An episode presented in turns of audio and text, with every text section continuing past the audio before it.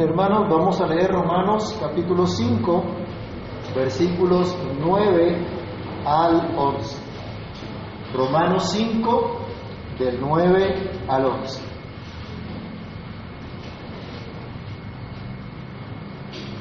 Pues mucho más, estando ya justificados en su sangre, por él seremos salvos de la ira.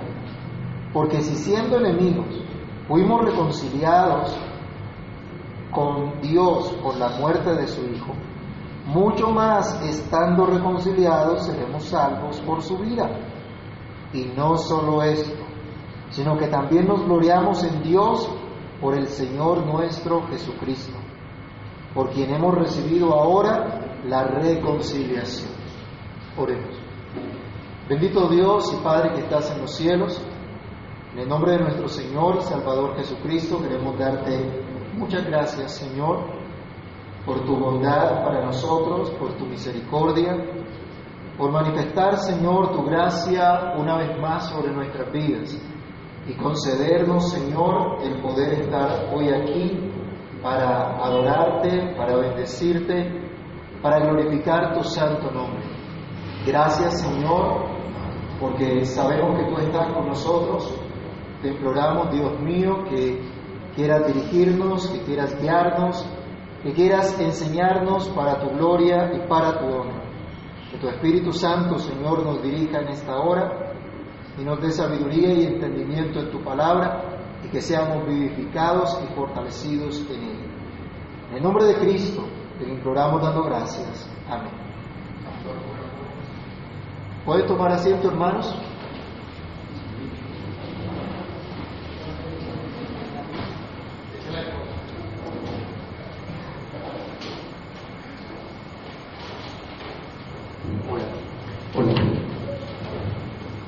Este micrófono a veces, a veces molesta un poco. Ok, ¿ahí me escuchan bien? ¿O no? ¿Se va y viene? Se va a ir. Hola, hola. ¿Listo?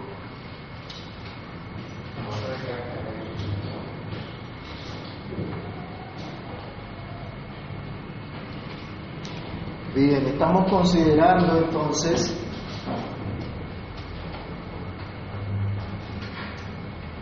estamos considerando acá que los beneficios de la justificación por la fe los beneficios de esta justificación por la fe, vimos desde el versículo número 1, son la paz con Dios, esa seguridad de nuestra salvación, esa esperanza genuina, verdadera que tenemos, que nos introduce a una vida de esperanza, el verdadero gozo de tener ese verdadero amor, el amor que Dios ha derramado en nosotros por su Espíritu que nos ha dado. Hemos visto también que Dios manifestó ese, ese, ese amor favoreciéndonos, favoreciéndonos a todos nosotros en Cristo. Al considerar entonces estos beneficios, podemos hablar de una plena certeza, de una plena seguridad que ahora tenemos en Cristo.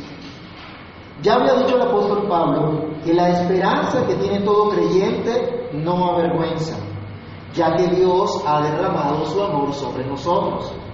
Ya se nos ha dicho que Dios ha manifestado, que Dios ha hecho resaltar su grande amor para con nosotros. Ahora el creyente goza de plena seguridad en Cristo. Consideremos entonces en esta oportunidad este bendito beneficio que también nos trae la justificación por la fe. Así que hablemos hoy de la seguridad en Cristo seguridad en Cristo. En primer lugar, debemos hablar de seguridad de nuestra salvación. Consideremos que esta seguridad que podemos tener hoy de saber que estamos salvos, saber que somos salvos, es producto nada más que de la pura gracia, de la pura misericordia de nuestro Dios. Nuestro catecismo menor, perdón, nuestro catecismo mayor, en la pregunta 81, también nos cuestiona acerca de esa seguridad de la salvación y nos menciona que no siempre el creyente tiene esa certeza. No siempre tiene la misma convicción, la misma seguridad, pero nunca deja de tener el auxilio de Dios. Nunca Dios lo deja, nunca Dios lo desampara, sino que siempre está obrando en su vida. A pesar de esto, cuando consideramos los beneficios de la justificación por la fe, el apóstol Pablo nos deja ver la seguridad de la salvación como uno de estos beneficios. Él nos dice en el versículo 9 que acabamos de leer, pues mucho más, estando ya justificados en su sangre, por él seremos salvos de la ira. Lo primero que dice acá es ya fuimos justificados por Cristo. Esto nos está recordando el apóstol Pablo como ya lo había hecho en el capítulo 3, versículos 21 al 26 de Romanos 3. Se nos dice que por esa gracia de Dios, Cristo vino, fue la propiciación por nuestros pecados, murió por nosotros y nos hizo justos delante de Dios. Su justicia nos fue otorgada a nosotros. Ya fuimos justificados. Nosotros cantamos un bello himno que dice, Cristo nuestra ofrenda es expiación consumada, queda satisfecho Dios y el alma limpiada. Esto fue lo que hizo nuestro Salvador con su vida y con su muerte, logrando la justificación con su resurrección de entre los muertos. Leamos por favor Romanos 3:25. Romanos 3:25. A quien Dios puso como propiciación por medio de la fe en su sangre para manifestar su justicia a causa de haber pasado en su paciencia los pecados pasados. Es lo que nos dice acá. Dios hizo esta obra en Cristo. Él es nuestra justificación, Él logró nuestra justificación. Ya Dios nos ha declarado inocentes. Ya Dios nos ha declarado limpios de todo pecado. ¿Gracias a qué? A la sangre de Cristo, a la obra de Cristo. Ya Dios nos ve con la justicia de Cristo. Ya esto es una realidad en todo creyente. Es una verdad en todo creyente para todo aquel cuya vida está escondida con Cristo en Dios. Para aquel que se ha refugiado bajo las alas del Omnipotente para aquel que cree que solo Cristo es su justicia, que solo Cristo es su paz. ¿Crees tú esto, amado hermano? Entonces no dudes de la maravillosa salvación que Dios te ha otorgado ya, que disfrutas ya, que gozarás con todos los salvados el día del juicio final. El apóstol insiste en esta seguridad y nos dice que seremos librados de la ira de Dios por medio de Cristo. Otra vez, pues mucho más, estando ya justificados en su sangre, por Él seremos salvos de la ira. Un día el mundo impío tendrá que presentarse delante de Dios. Todos los pecadores impenitentes sufrirán entonces la ira del Santo Dios ya no habrá lugar para arrepentimiento alguno. Ya no habrá lugar para promesas de cambio. No habrá lugar para salvación alguna, sino que Dios traerá a juicio todas las cosas, incluso aquellos que para los hombres fueron sublimes y que la consideraban tal vez como su seguridad, pero no eran más que una larga lista de delitos y pecados que acumularon día tras día. Recordemos lo que decía el apóstol Pablo en Romanos 2, del 1 al 11. Romanos 2, del 1 al 11. Veámoslo juntos.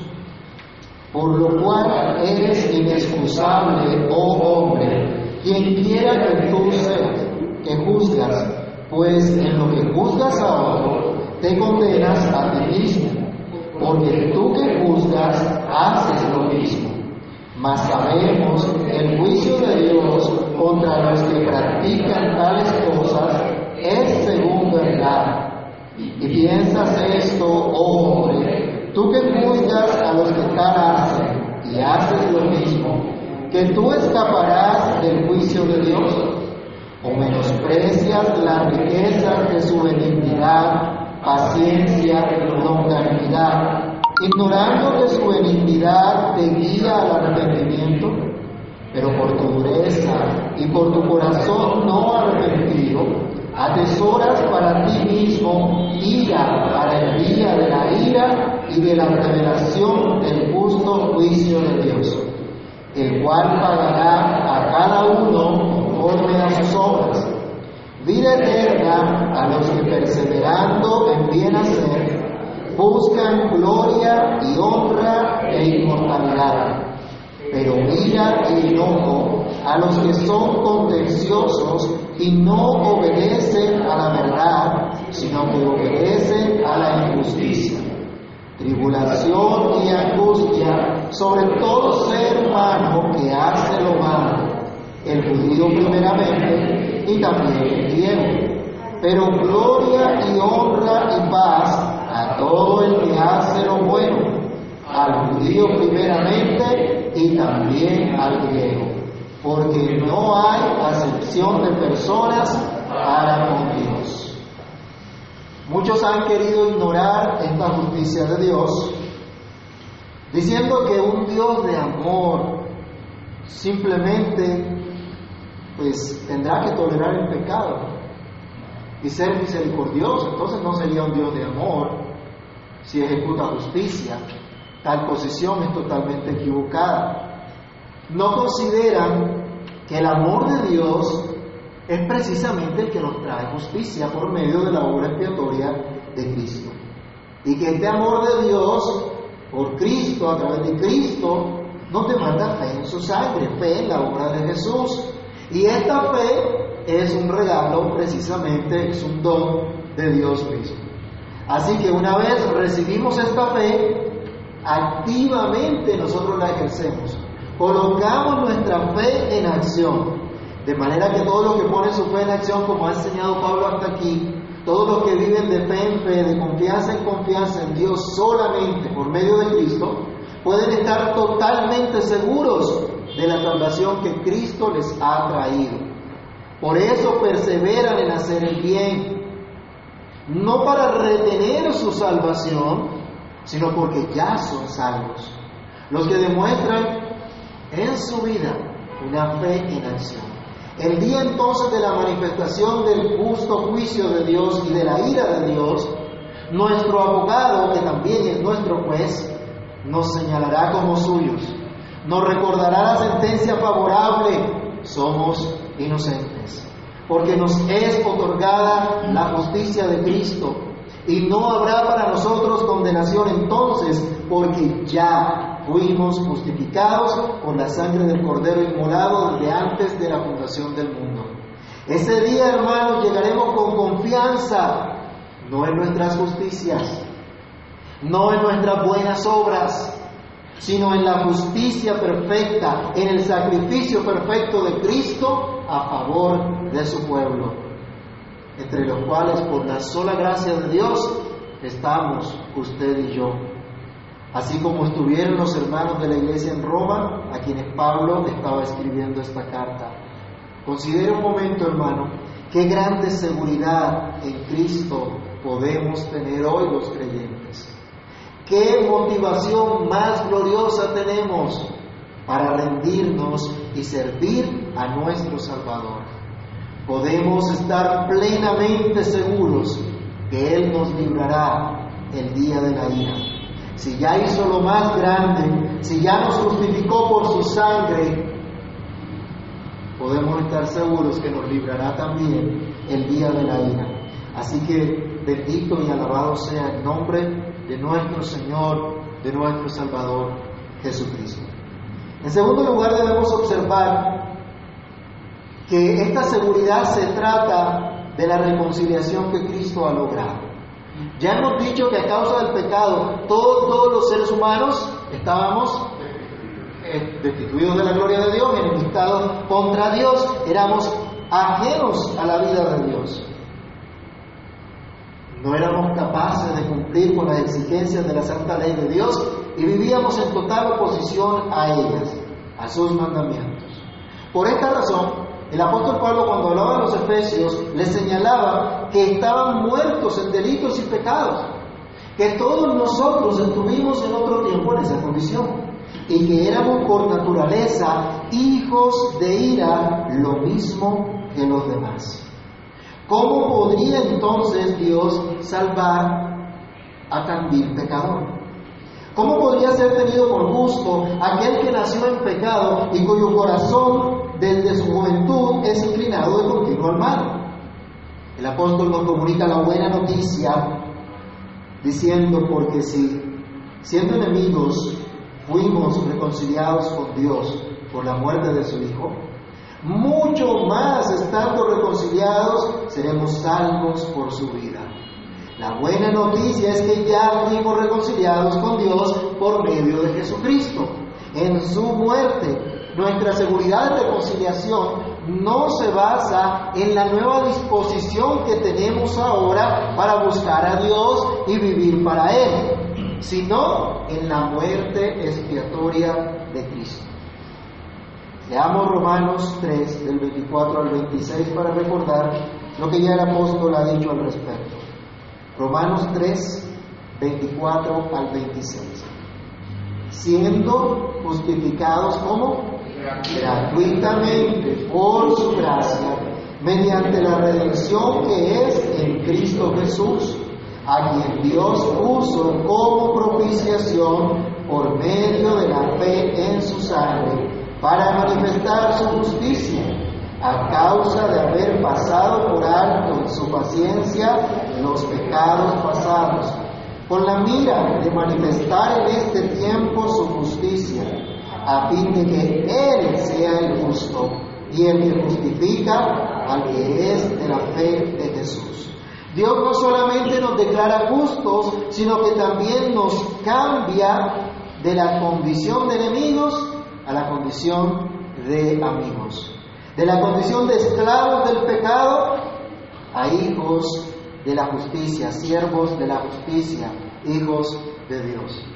Romanos 8, 17 nos va a recordar que somos hijos, que nos ha dado su espíritu para que sepamos que somos sus hijos. Todo esto es fruto de la muerte de Cristo en la cruz, a favor nuestro, en lugar nuestro.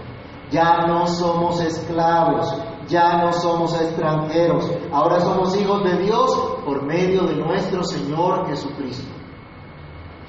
¿Cuánta seguridad entonces ¿Creen ustedes que tendrían los hermanos en Roma, a pesar de las cosas a las que tendrían más tarde que enfrentarse?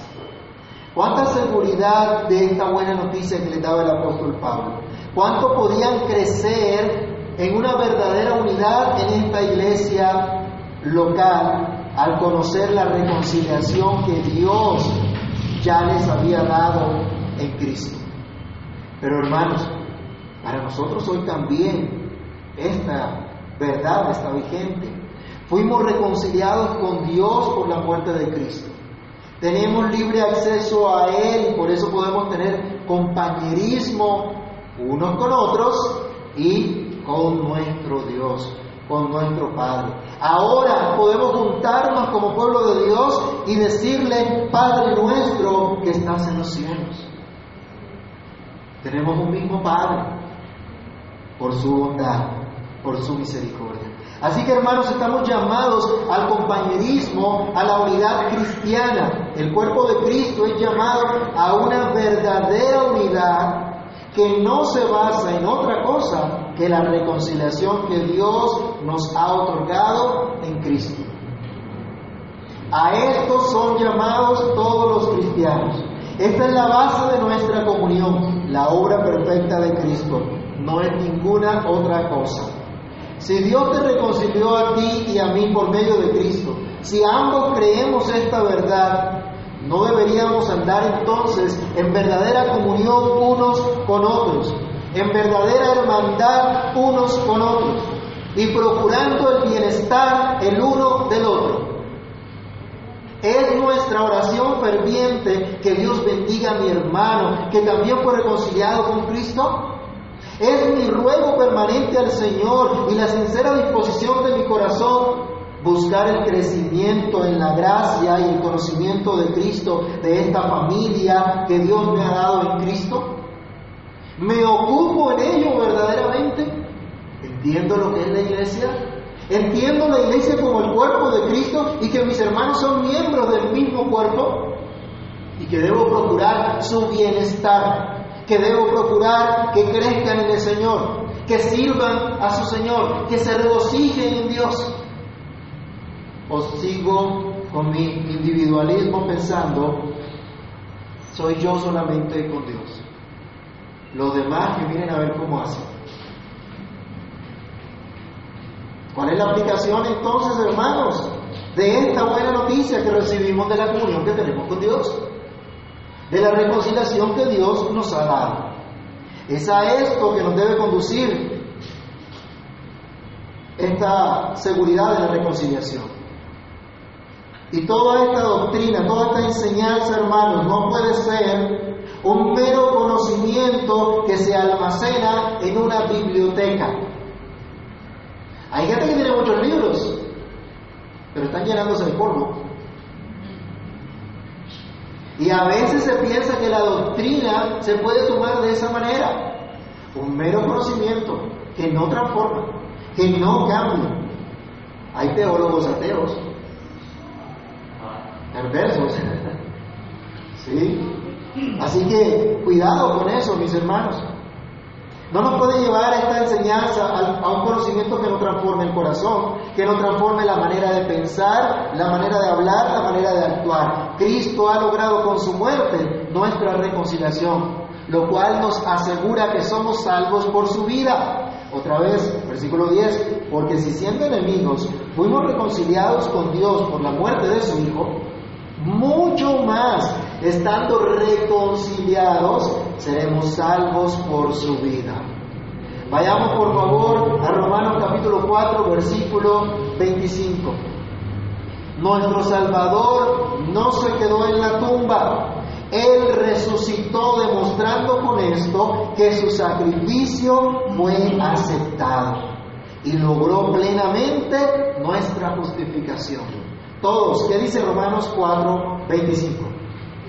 cual por nuestras y resucitado para nuestra justificación. Él fue resucitado, dice acá, para nuestra justificación. Ya Cristo logró la reconciliación con su muerte. Ya estamos en una relación diferente con Dios. Ya no somos enemigos, sino amigos por la muerte de Cristo. Y porque Cristo resucitó, porque Cristo vive para siempre para interceder por nosotros, estamos plenamente seguros que el día del juicio viviremos. Porque ya fuimos declarados inocentes, no culpables, ya estamos unidos a Él y porque Él vive, nosotros también viviremos. ¿Se acuerdan cuando el Señor le dijo allí a los apóstoles, Juan 14, 19, porque yo vivo, ustedes también vivirán. Es por Cristo que tenemos vida. Es por Cristo que estamos seguros en el Señor. Porque Él vive nosotros ya tenemos vida en Él. Vayamos a primera carta de Juan, capítulo 5, versículo 13. Primera de Juan 5, 13.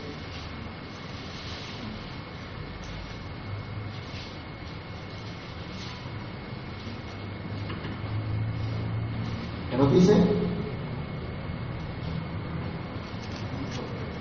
Estas cosas os he escrito a vosotros, que creéis en el nombre del Hijo de Dios, para que sepáis que tenéis vida eterna, y para que creáis en el nombre del Hijo de Dios.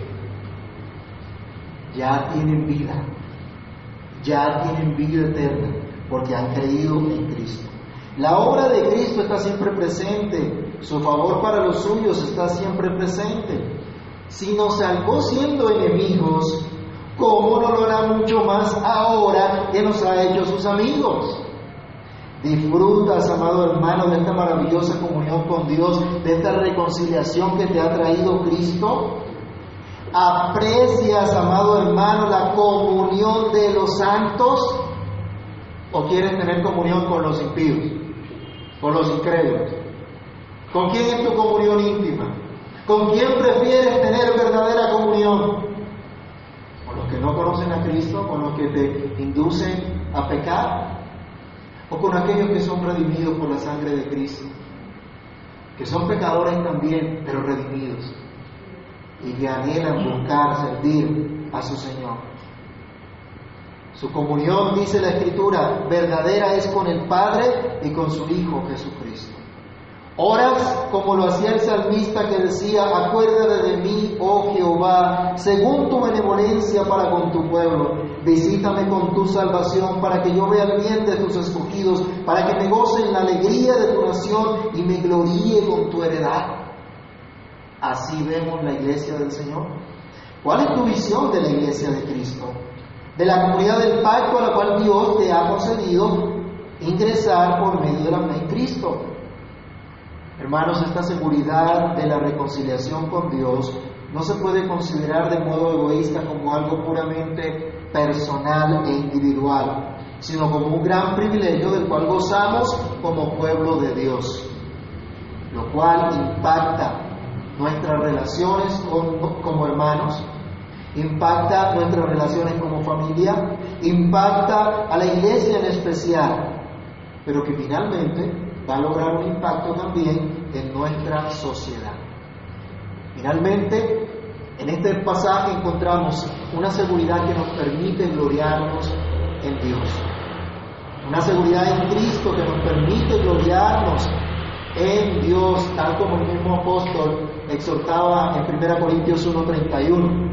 El que se gloría, gloríese en el Señor.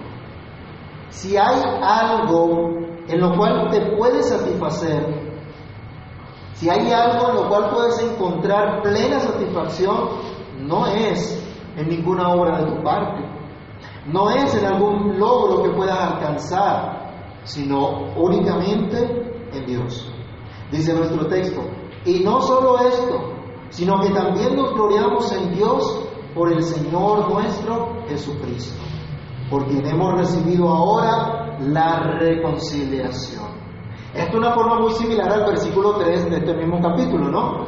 Cuando él enumera estos beneficios, dice, y no solo esto, sino que incluso en las tribulaciones también nos alegramos, también nos gozamos.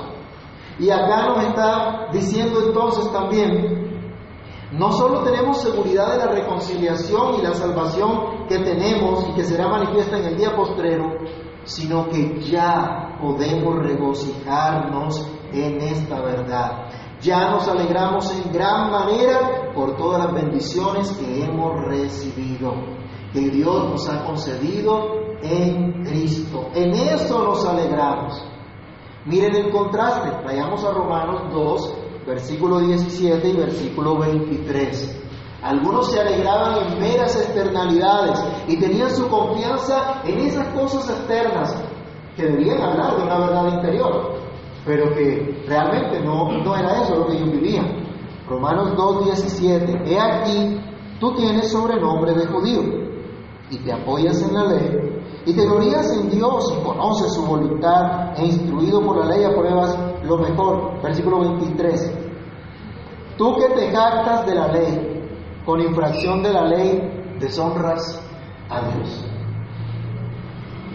Miren, a veces, cuando caemos en ese legalismo, se nos nubla la, mente, el entendimiento, y el pecado que señalamos resulta siendo el mismo pecado que cometemos.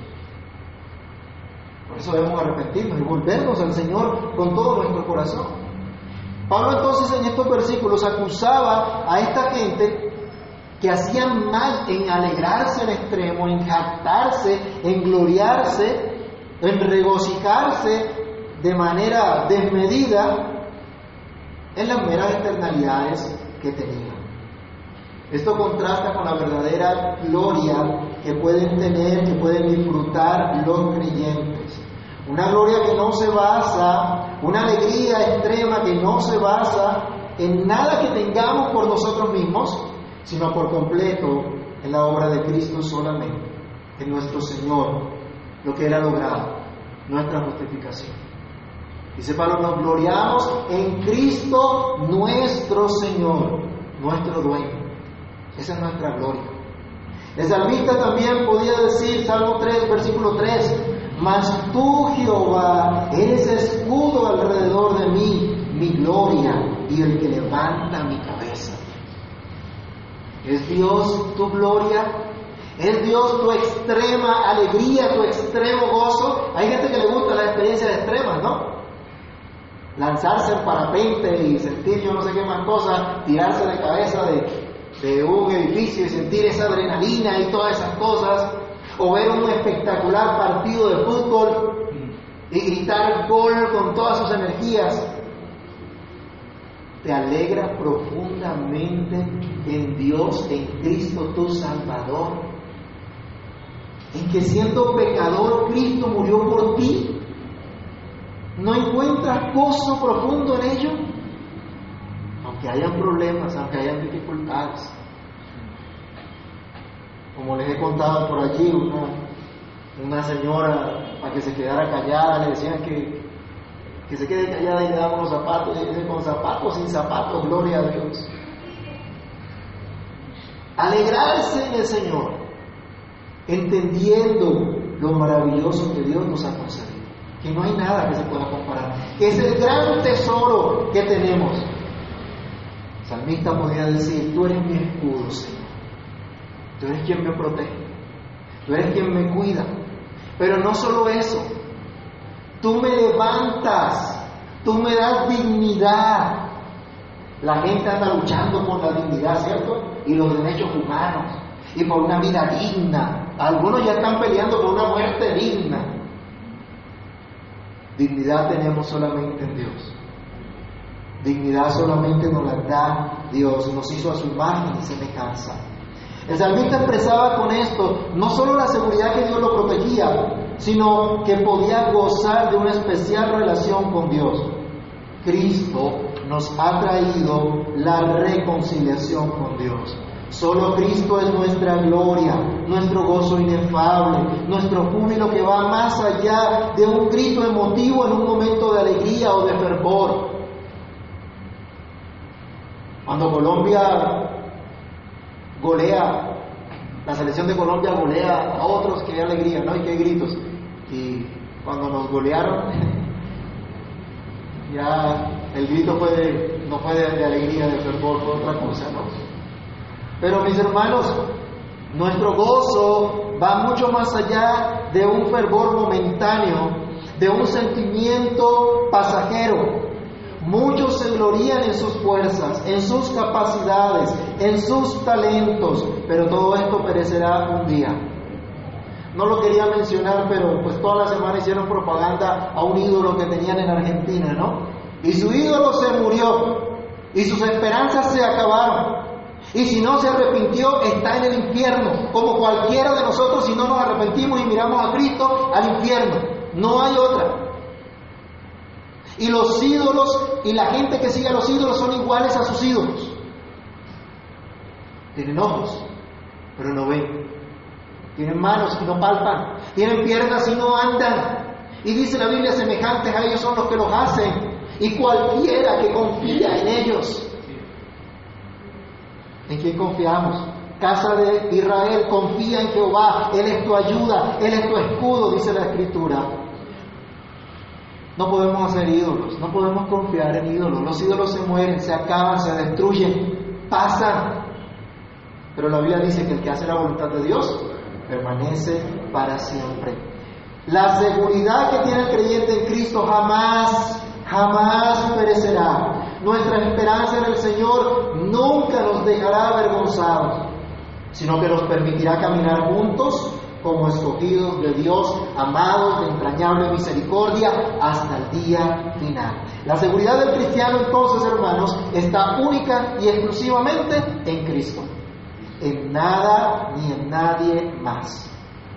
Como me han escuchado decir una y otra vez, solo Cristo es nuestra paz y nuestra seguridad.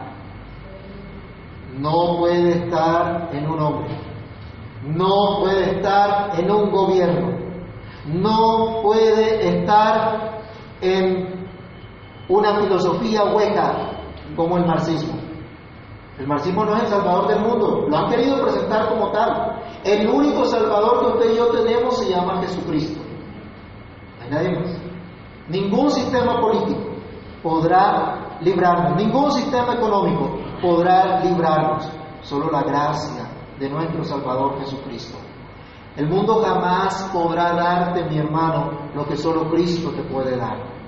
Las vacunas contra el COVID-19 que están eh, supuestamente comprando para darnos gratis a todos, no te van a dar seguridad de vida. Solo Cristo te da plena seguridad, sin temor alguno, sin miedo a los efectos secundarios. El único efecto secundario es que vives para siempre. Que Cristo está contigo para siempre. No hay más. Te ruego, mi hermano, que vengas hoy a esa reconciliación con Cristo. El mundo no te va a dar estabilidad económica, no te va a asegurar porvenir y bienestar. Solo la muerte de Cristo Jesús, solo su resurrección es tu única y plena seguridad. Tu seguridad de salvación y reconciliación con Dios. Tu seguridad de reconciliación con el prójimo. Tu seguridad de verdadera gloria, la gloria de Dios en Jesucristo. Así que no te tardes y ven a Cristo, descansa en la obra de la cruz y considera la seguridad que ahora puedes tener, pues te ha salvado, te ha reconciliado y esta verdad es la que va a inundar tu corazón de profundo gozo, de total esperanza, para que también tú te gloríes en Dios por Jesucristo nuestro Señor. Oremos. Padre Celestial, en el nombre de Cristo Jesús, damos muchas gracias por el privilegio glorioso que nos das de ser tu pueblo, de ser tus escogidos. Socórrenos Dios y ayúdanos a engrandecer a glorificar tu nombre, viviendo en esa certeza, en esa confianza, Señor, en esa seguridad de tu obra que es perfecta, no en lo que nosotros podamos hacer, en lo que podamos lograr. Señor, ayúdanos porque a veces nos entristecemos por tanta tontería, Dios, perdónanos. Perdónanos, Señor, porque no comprendemos la grandeza de tu gracia, porque no comprendemos la maravilla, Señor, de tu amor. Ayúdanos, Padre, socórrenos. Socórrenos, Señor, para que esta palabra inunde de gozo nuestros corazones y podamos, Señor, vivir realmente tranquilos, confiados, seguros en ti, haciendo tu buena voluntad, que es agradable, que es perfecta. Señor, sin ti nada somos, sin ti nada podemos hacer. Pero tú, oh Dios, eres nuestra esperanza y a ti clamamos que tu palabra, Dios, siga obrando nuestras vidas y cumpliendo su propósito. En tus manos nos colocamos dando gracias. En el nombre del Señor Jesús. Amén.